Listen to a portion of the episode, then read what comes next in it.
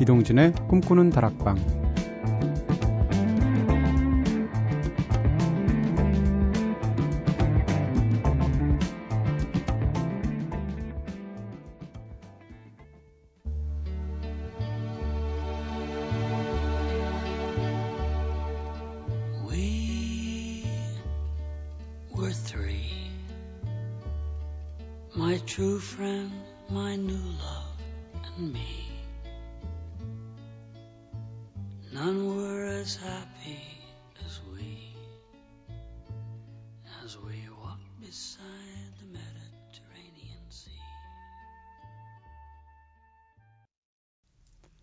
안녕하세요, 이동진입니다.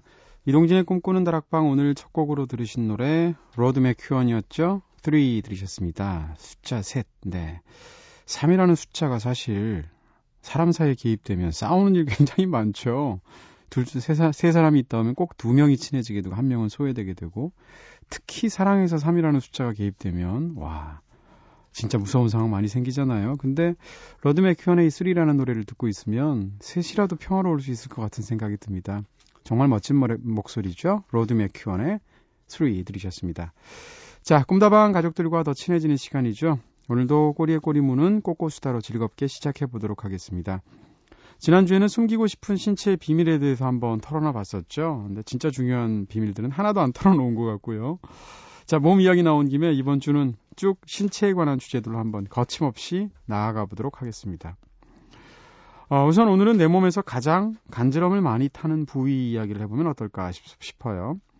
여러분들이 보내주신 다양한 코멘트들도 모아두었다가 우리 마음대로 코너에서 함께 나누고 있죠. 오늘도 많이 보내주시고요. 그럼 먼저 제작진의 이야기부터 듣겠습니다. 선우가 가장 간지럼을 많이 타는 부위. 저는 간지럼 자체에 취약합니다. 조금만 간지럽게 해도 까르륵 넘어가고 감지럼에 너무 고통스러워요. 그렇다고 특정 부분만 많이 타는 게 아니라 온몸이 간지럼 취약지대입니다 하셨어요. 네.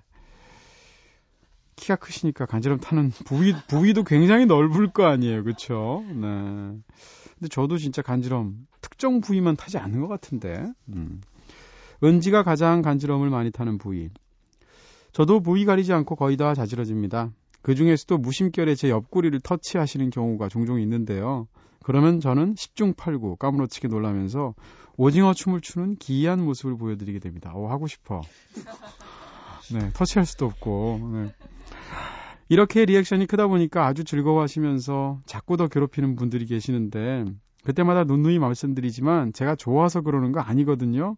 건지럼 간지럼 공격 자제해 주세요 하셨습니다. 그렇죠. 저희가 이제 웃는 게 좋아서 웃는 게 아니잖아요. 내가, 내가 웃어도 웃는 게 아니야. 뭐 이런 말도 있고. 뭐 로마 시대의 고문 형벌 중에 그런 게 있었대요. 염소로 하여금 발바닥을 핥게 만드는 거죠. 염소가 소금을 좋아한다는데 어, 사람의 그 죄수의 발을 소금물에 깊이 담갔다가 어, 염소로 하여금 핥게 한답니다. 그럼 염소가 그 맛을 계속 핥는다는 거죠. 근데 염소의 혓바닥이 그렇게 까끌까끌하다네요. 그래서 핥고 핥고 핥다 보면 나중에 간지러운 단계를 넘어져서 피부가 벗겨지기도 하고 그러면서 그것이 끔찍한 고문에 이른다는 얘기를 제가 책에서 본 기억이 나는데 네 은지 작가님 친구분들 이게 웃어서 조, 웃는다고 해서 다 좋아서 그런 거 아니에요.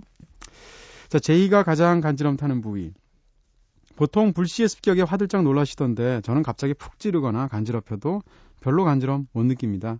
대신 예고를 하고 간지르면 발바닥, 겨드랑이, 옆구리 할 거 없이 심하게 간지럼 탑니다. 음, 그렇다면 안대로 눈을 가려놓고 저를 살금살금 건드리면, 응? 네. 어, 진짜 하고 싶네. 음악 나가는 동안 은지 작가 옆구리 한번 푹 찔러보고 또 JPD님 안대로 가려놓고 한번 살금살금 건드리면 어떻게 될까. 네. 저희 방송 세디스틱한 방송이에요. 그쵸? JPD님은 약간 자의식이 강한 간지럼증 정도로 진단할 수 있을 것 같고요. 저도 선우 작가님하고 굉장히 비슷해요. 음.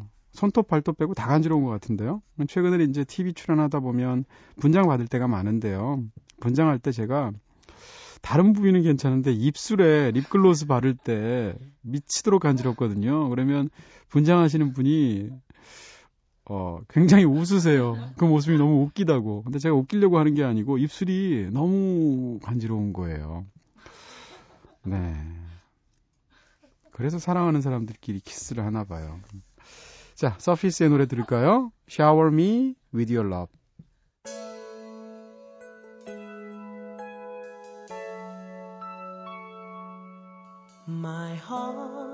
Heart is filled with so much love, and I need someone I can call my own to fall in love. That's what everyone's dreaming of.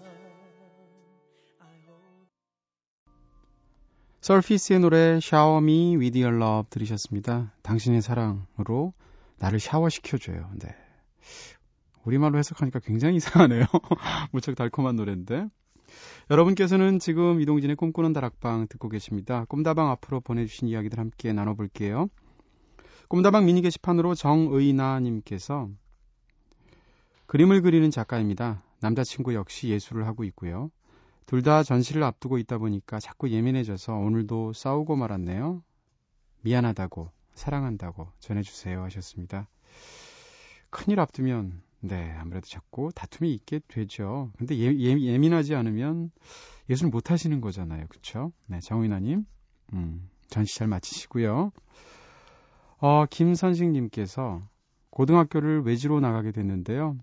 설레임 반, 두려움 반입니다. 잘할 수 있을까요? 하셨습니다. 잘할 수 있으십니다. 네. 남들보다 조금 일찍 어른이 된다고 생각하시면 될 것 같고요. 김선식님, 아침 식사. 특히 중요하거든요. 몸이 중요하니까. 선식 같은 거, 네. 꼭꼭 챙겨 드시면서. 뭐라도 말을 해야 되잖아요. 네. 선식 꼭 챙겨 드시라고 말씀드리고요. 8967님께서 좋아하는 사람이 있는데 막상 고백하려고 하니까요. 이게 사랑인지 잘 모르겠습니다. 그냥 가까운 친구 사이라서요. 친구를 잃기는 또 싫기도 하고요.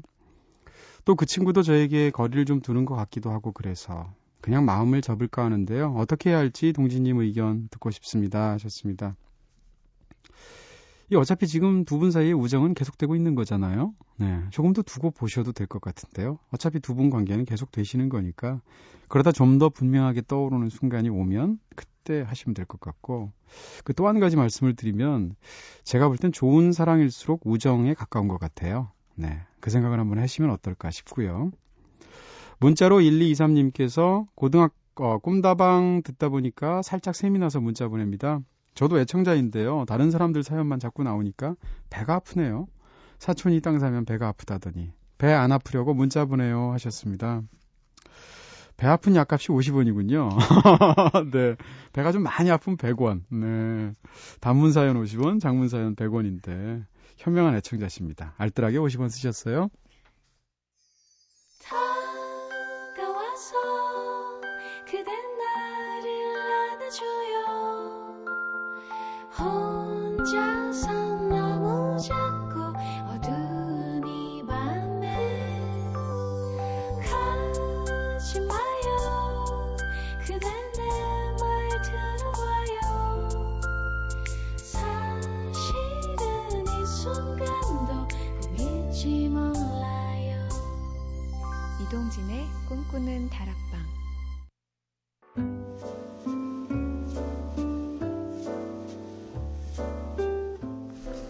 꿈다방은 이렇게 늘 여러분들 이야기 기다리고 있습니다. 꿈다방에 털어놓고 싶은 이야기 있으신 분들, 그리고 무엇보다도 배 아프신 분들, 저한테 사연 보내주세요.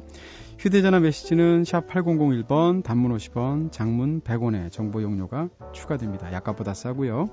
자, 무료인 인터넷 미니, 스마트폰 미니 어플, 꿈다방 트위터로도 참여 가능하시죠.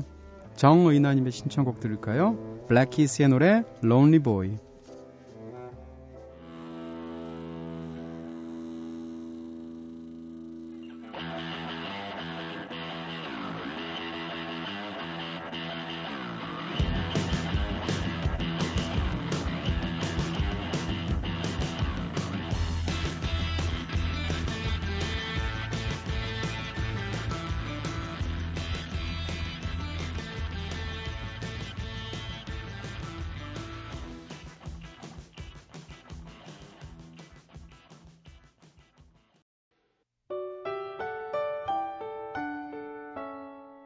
새벽 2시 이동진의 꿈꾸는 다락방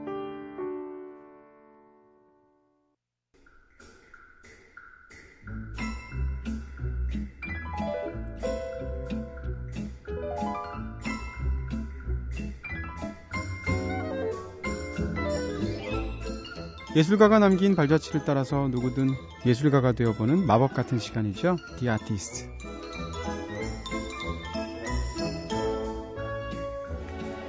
삶을 풍요롭게 하고 우리들에게 끊임없이 자극을 주기도 하는 예술가들 이야기 나누는 시간이죠.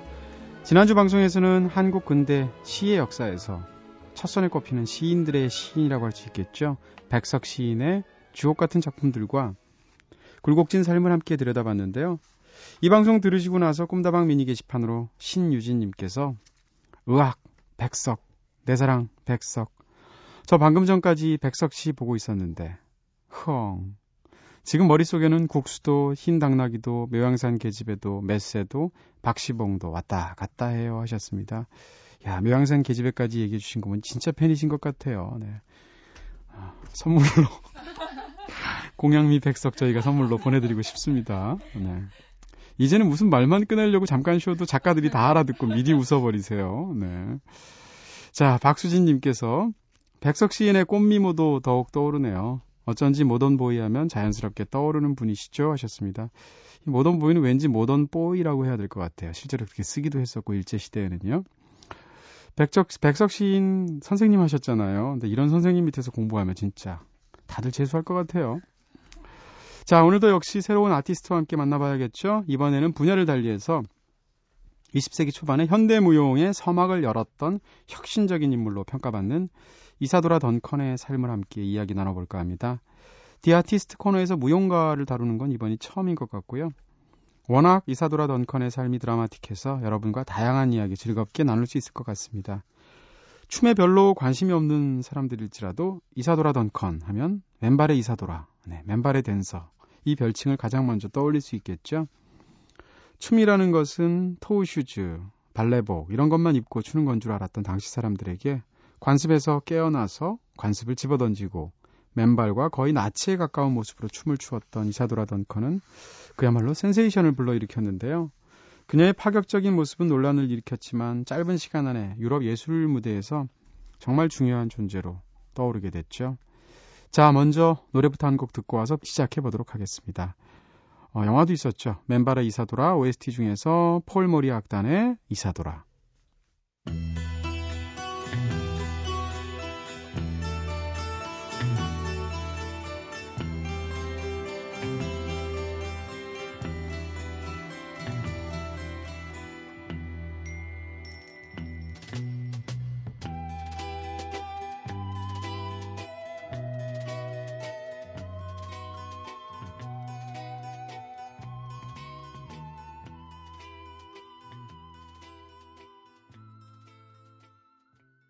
영화 맨발의 이사도라에 들어있던 폴모리 악단의 네 진짜 이 노래 이 음악 오랜만에 듣네요. 이사도라. 들었습니다. 좀 엉뚱한 생각인데 저희 중학교 때 영어 선생님이 계셨는데 별명이 이사도라였어요.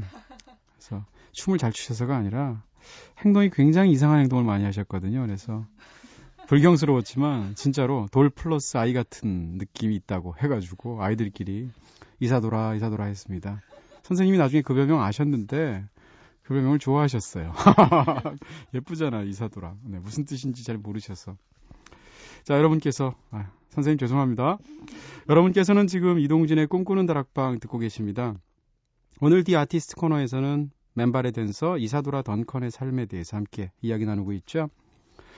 영혼의 자유를 위해서 평생을 그 누구에게도 혹은 그 어느 곳에서도 얽매이지 않고 자유로운 삶을 살아가면서 육체를 통해서 인간의 혼을 표현하고자 했던 이사도라 던컨. 지금부터 이사도, 이사도라 던컨의 매혹적인 삶 속으로 함께 들어가 보도록 하겠습니다.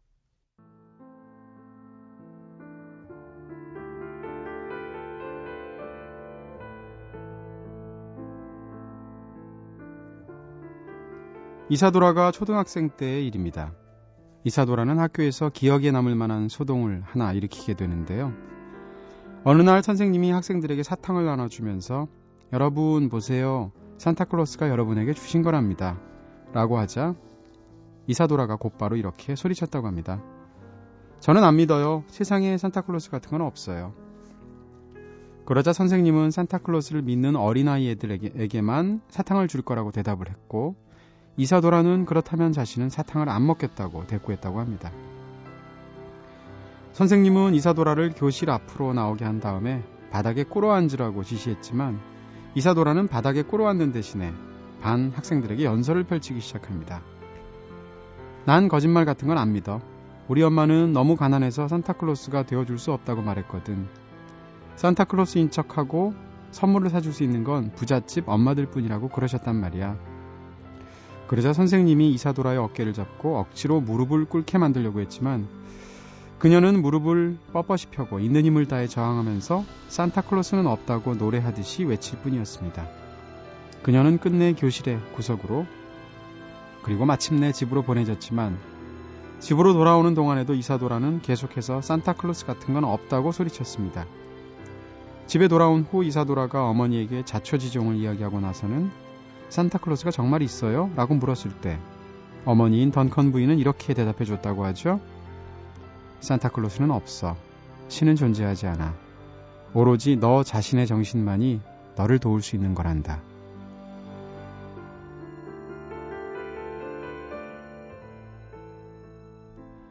네. 모전 여전이네요. 그쵸? 네. 그 엄마의 그 딸이라는 느낌이 드는데요. 이사도라 던컨의 평전 중에서 그녀의 어린 시절 모습이 잘 드러나 있는 에피소드 하나 골라서 읽어드렸습니다. 어려서부터 진짜 강하게 키우셨군요. 화려하고 거침없는 이미지 때문에 어쩐지 어려움을 모르고 컸을 것 같지만 사실 이사도라 던컨의 어린 시절은 정서적으로나 경제적으로 늘 풍족했던 것은 아니라고 하는데요. 바로 아버지가 안 계셨기 때문입니다. 이사도라 던컨의 아버지 조셉 던컨은 파산한 은행가였다고 하죠. 그리고 스캔들로 얼룩진 드라마틱한 인생을 살았던 시인이면서 예술 옹호자였다고 합니다. 파산과 이혼으로 인한 재정적인 어려움 때문에 이사도라 던컨의 어린 시절은 어머니가 손수 짠 옷을 입고 이 집 저 집 다니면서 어머니가 짠 옷을 팔기도 했다고 하는데요.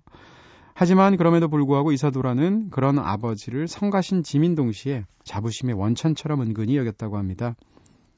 게다가 그녀의 어머니 또한 가족의 생계를 위해서 끊임없이 돈을 벌어야 하는 고단한 일상 속에서도 밤마다 유명 작가들의 작품들을 자녀들에게 큰 소리로 읽어주었다고 하죠.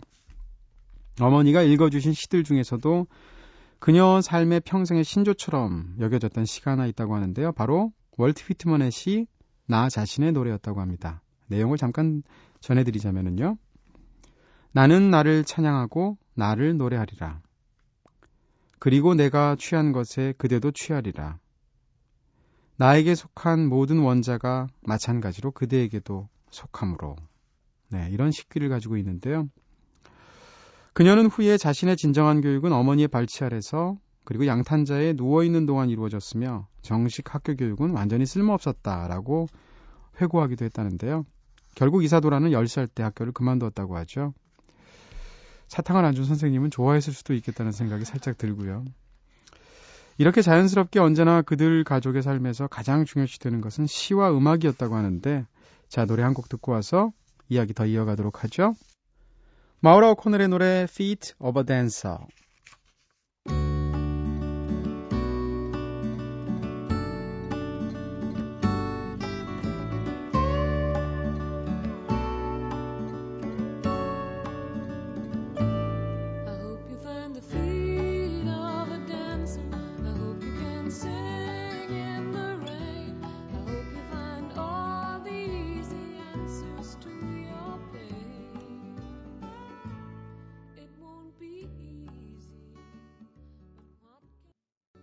마우라 오코넬의 노래 Feet of a Dancer 들으셨습니다. 네. Feet of a Dancer 하니까 강수진 씨 떠올리지, 않, 떠올리지 않나요? 발레리나 강수진 씨의 발이 많은 사람들한테 감동을 준 적이 있었죠.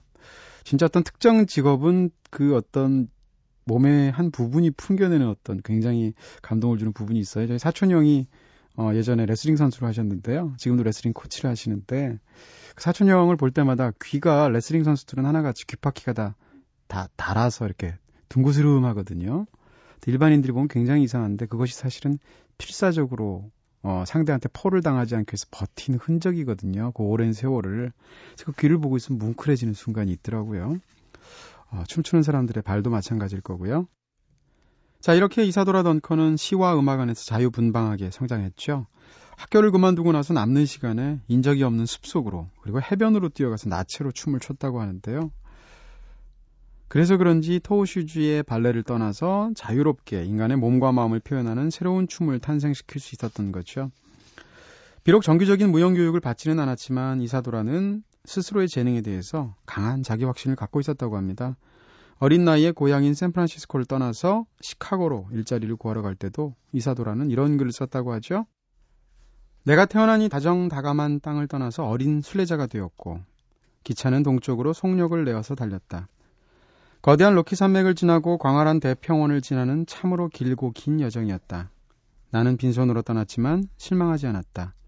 내게는 황금 덩어리 같은 재능이 있기 때문이었다. 네, 예술가들은 사실 재능에 대한 자기 확신이 있어야 돼요. 그렇지 않으면 아무도 믿어주지 않을 때, 네. 그럴 때 자기가 스스로를 버텨낼 수 있는 힘이 없게 되죠. 어느 정도의 자기 도취와 자기 확신은 필요한 생각이 들고요. 예술가들에게. 하지만 그녀의 황금 덩어리 같은 재능을 알아봐주는 사람들을 만나기란 쉬운 일이 아니었죠. 이사도라는 극단과 뮤지컬 같은 것을 전전하면서 무관심과 몰이해 그리고 생활고까지 견뎌내야 했었는데요. 새로운 도약을 꿈꾸면서 찾아간 뉴욕에서조차 아무도 그녀의 춤을 제대로, 제대로 봐주지 않았다고 하죠.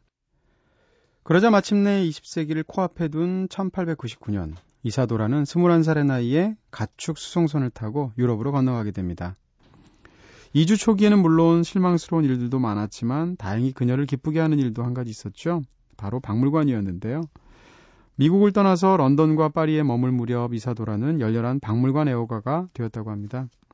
특히 그리스 도자기 전시관에 매료되었다고 하고요. 박물관에 있는 그림 속에 춤추는 동작을 따라했다고 하는데요. 당시 사람들은 루브르 박물관까지 춤을 추면서 길을 가는 그녀를 쉽게 볼 수 있었다고 하죠. 그러다가 어느 날 여배우 패트릭 캠벨의 눈에 띄어서 런던 사교기에 소개되는 행운을 얻게 되었다고 합니다. 그녀의 춤을 이해하지 못했던 미국과는 달리 다행히도 세련되고 폭이 넓은 유럽의 예술계는 그녀의 춤을 단번에 받아들이기 시작했는데요. 이후로는 갈채 나날들이 계속해서 이어지게 되죠.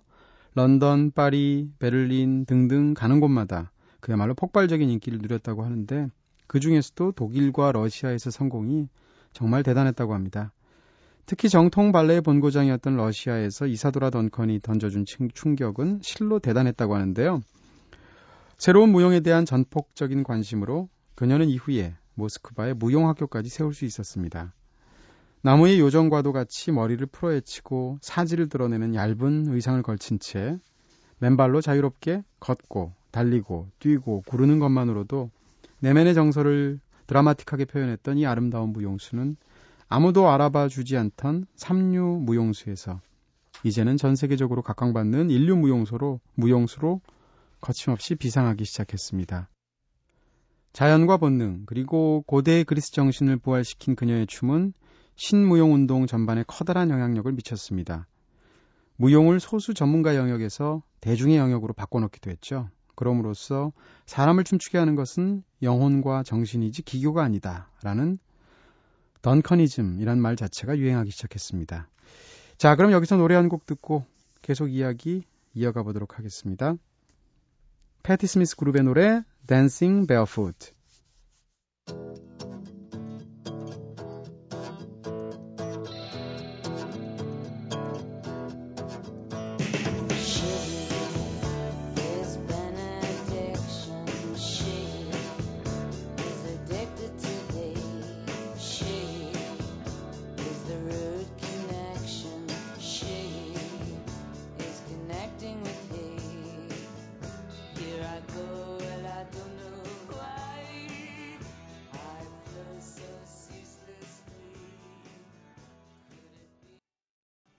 패티 스미스 그룹의 Dancing Barefoot 들으셨습니다.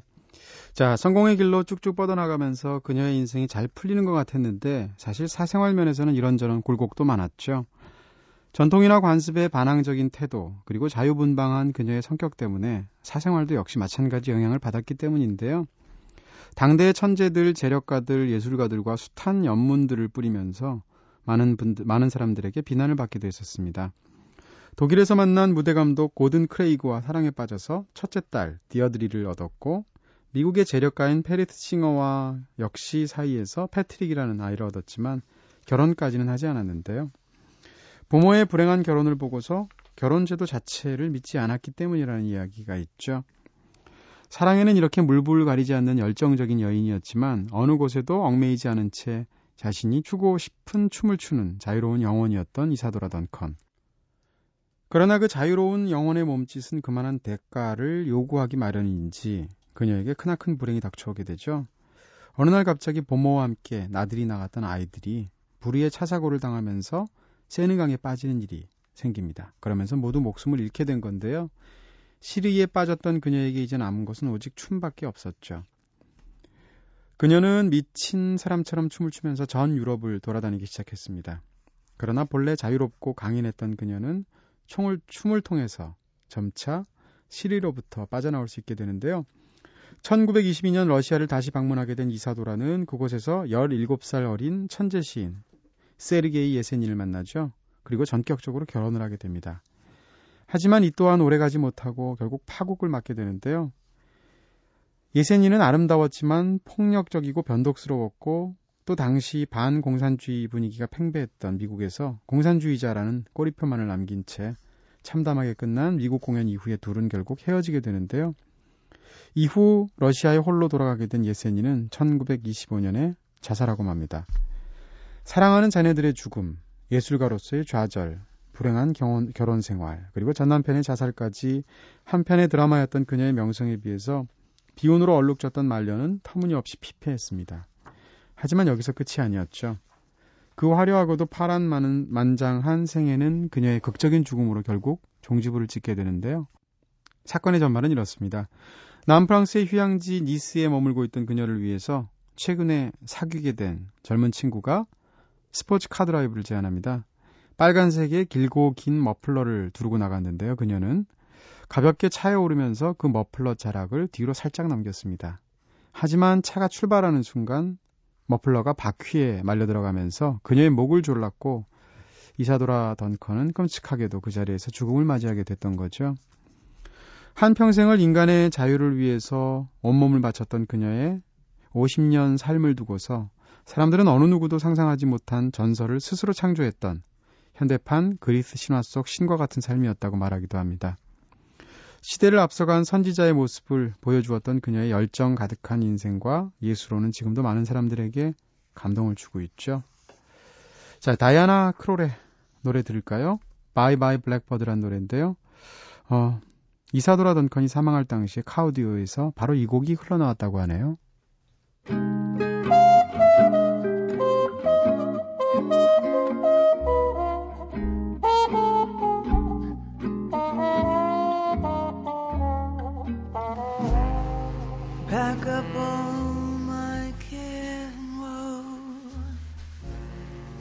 Here I go, singing low. Bye bye, blackbird. 다이아나 크롤의 노래로 들으셨습니다. Bye Bye Blackbird. 네, 어떤 사람들은 언제나 연문설이 끊이지 않았던 이사도라 돈컨을, 돈컨을 두고 자신밖에 모르는 남성 편력주의자 아니냐라고 욕하기도 했는데요. 하지만 세상의 시선에 구애받지 않고 자유연애를 했던 이사도라는 자신의 육체에 대해서 부끄러워하는 일이 전혀 없었죠. 언제나 자신감과 정열로 넘쳐난 사람이었는데요. 때로는 그 정도가 좀 지나쳐서 깊이가 부족하고 어리석은 여인으로까지 비춰지기도 했던 것은 사실인 것 같습니다. 어찌 보면 무용의 음악이나 미술, 연극 같은 다른 예술처럼 미학적인 가치를 부여했던 이사도라 던컨 덕분에 무용이 역사 속에서 처음으로 당당하게 예술 영역으로 발을 들여놓게 된 게 아닌가라는 생각도 드는데요. 어, 이런 그녀의 모습은 우리가 흥밋거리로 이야기하는 남성 편력을 위해서 사는 여자와는 분명 다른 인물이라는 생각이 들게 하죠. 어쨌든 죽을 때까지 영혼의 향기로 춤을 추고 불꽃 같은 광기로 사랑을 멈추지 않았던 이사도라 던컨의 매혹적인 삶 그리고 예수로는 언제나 우리 곁에 살아서 숨 쉴 것이라는 사실만큼은 변함이 없을 것 같아요. 자, 오늘은 이렇게 유럽 무용사의 혁명가이자 자유로운 여성의 삶을 온몸으로 살았던 이사도라 던컨의 삶을 함께 들여다봤습니다. 심야를 지키는 이들을 위한 공간. 이동진의 꿈꾸는 다락방.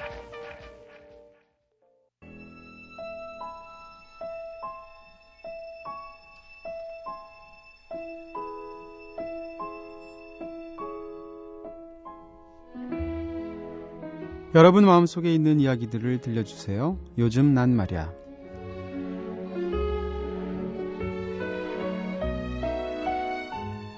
요즘 난 말이야 오늘은 권소영님의 글을 함께 나눠보려고 합니다.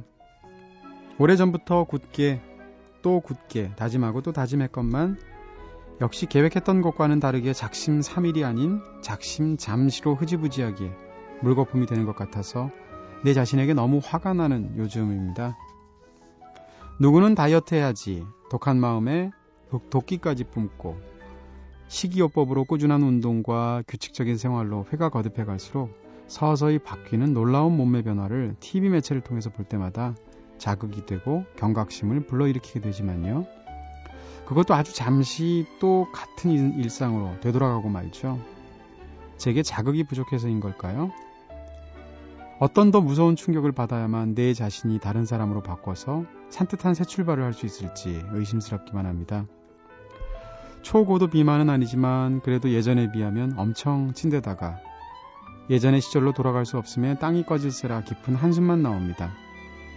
작심하고 운동하러 나가야지 하면서도 피곤한 몸은 이미 말을 안 들은 지 벌써 오래인 것 같고요. 집에 눌러있기 바쁜 나머지 배고프지 않은데도 냉장고 문만 열고 닫은 지 수차례. 정말 이러다 큰일 나겠다 싶습니다. 꼭 빼고 싶어요. 저의 이 간절한 마음을 담아서 쉬는 날 다시 한번 도전해 보도록 하겠습니다.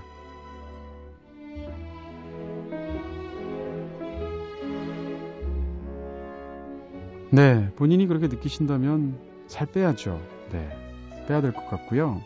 왜냐하면 지금 현재 상태에 만족하지 못하시고 그것 자체로 본인 스스로를 어, 만족스럽게 느끼지 못하시기 때문에 그런 건데 근데 식이요법으로 꾸준한 운동과 규칙적인 생활로 TV 매체에 나오는 사람들이 살 빼는 것 같죠? 꼭 그렇지만은 않은 것 같고요. 거기는 보다 더 전문적인 트레이너도 달라붙기도 하고 사실은 너무 의학적인 방식을 쓸 수도 있는 거고요. 근데 그런 걸 떠나서 음, 일반인들이 살을 빼려면 어떻게 해야 될까? 저는 금연하는 거하고 비슷하지 않나 이런 생각을 잠깐 드는데요. 이걸 한번 남한테 알리고 공헌을 해보시면 어떨까 싶어요. 예를 들어서 음, 친구들한테 다이어트를 시작했다는 것을 알리시는 거죠. SNS 같은 것도 좋고 블로그 같은 것도 좋고요. 그걸 알리다 보면 주변에서 그 사람이 식사에 집착하거나 뭔가를 먹거나 운동을 하지 않거나 하면 옆에서 꼭 시어머니 노릇을 하는 친구들이나 가족들이 있어요. 그러면 어, 그럼에도 불구하고 그 운동을 하지 않으려면 그것을 넘어서면서 어떤 자기의 자존감에 상처를 줘야 되는 건데 그런 식으로 결심을 어겼을 때 스스로에게 부과하는 일종의 가벼운 심리적인 벌칙을 부과하는 거죠. 보통 금연할 때 그렇게 많이 하거든요. 권소영 님도 한번 그런 방법 어떨까? 잘 알지도 못하면서. 네, 살짝 말씀드려봐요.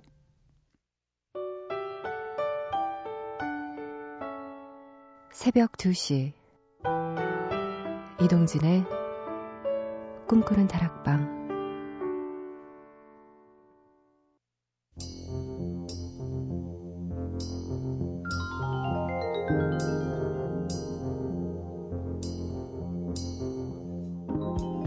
네, 오늘은 The Artist 코너로 한 시간 꽉 채워봤습니다. 어떠셨나요? 자, 마지막 곡으로 플라시보의 노래 골랐습니다. Without You, I'm Nothing. 지금까지 연출의 김재희, 구성의 이은지, 김선우, 저는 이동진이었습니다. 내일은 이대화 씨와 함께 Conversation Music으로 즐겁게 돌아올게요. 이제 이동진의 꿈꾸는 다락방 오늘은 여기서 불 끄겠습니다.